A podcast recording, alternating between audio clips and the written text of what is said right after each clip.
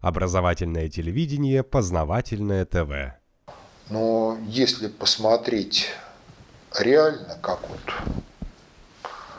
протекали войны, которых было в истории человечества много, то выясняется, что многие войны были не борьбой двух противников, а за обоими противниками стояла одна и та же третья сторона, которая некоторым образом организовала их военные столкновения, а потом,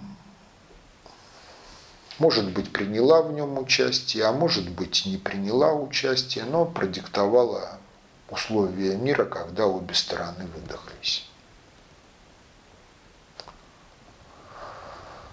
Ну вот, например, считается, что Первая мировая война 20 века – это результат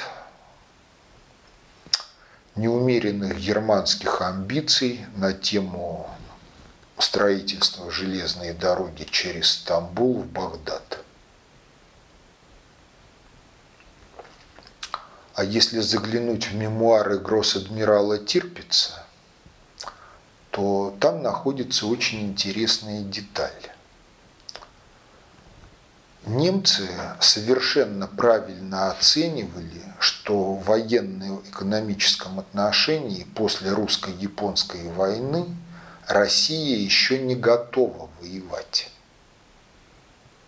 И, соответственно, перед кайзером Вильгельмом стояла одна очень простенькая задача. Повоевать хочется, пока Россия слабая, а Кайзер в своих дневниках вдобавок ко всему еще писал, что он просто душой ненавидит славян, хотя и осознает, что перед Богом это грех ненавидеть людей. То повоевать хочется. Россия слабая. Есть шансы на то, что война завершится в пользу Германии. Но у России есть договор с Францией, Опять же, есть Англия. Как будет?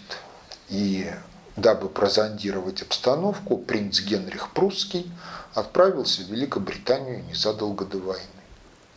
Когда он вернулся, он папе доложил, что английский король в душевной беседе сказал ему, что разборки на Балканах – это такая мелочь, ради которой Англия в войну вмешиваться не будет.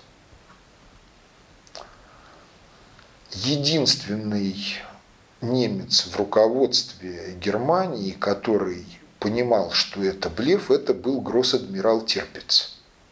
И он пытался объяснить кайзеру, что это все обман, это подстава. Но кайзер сказал, слово короля мне достаточно.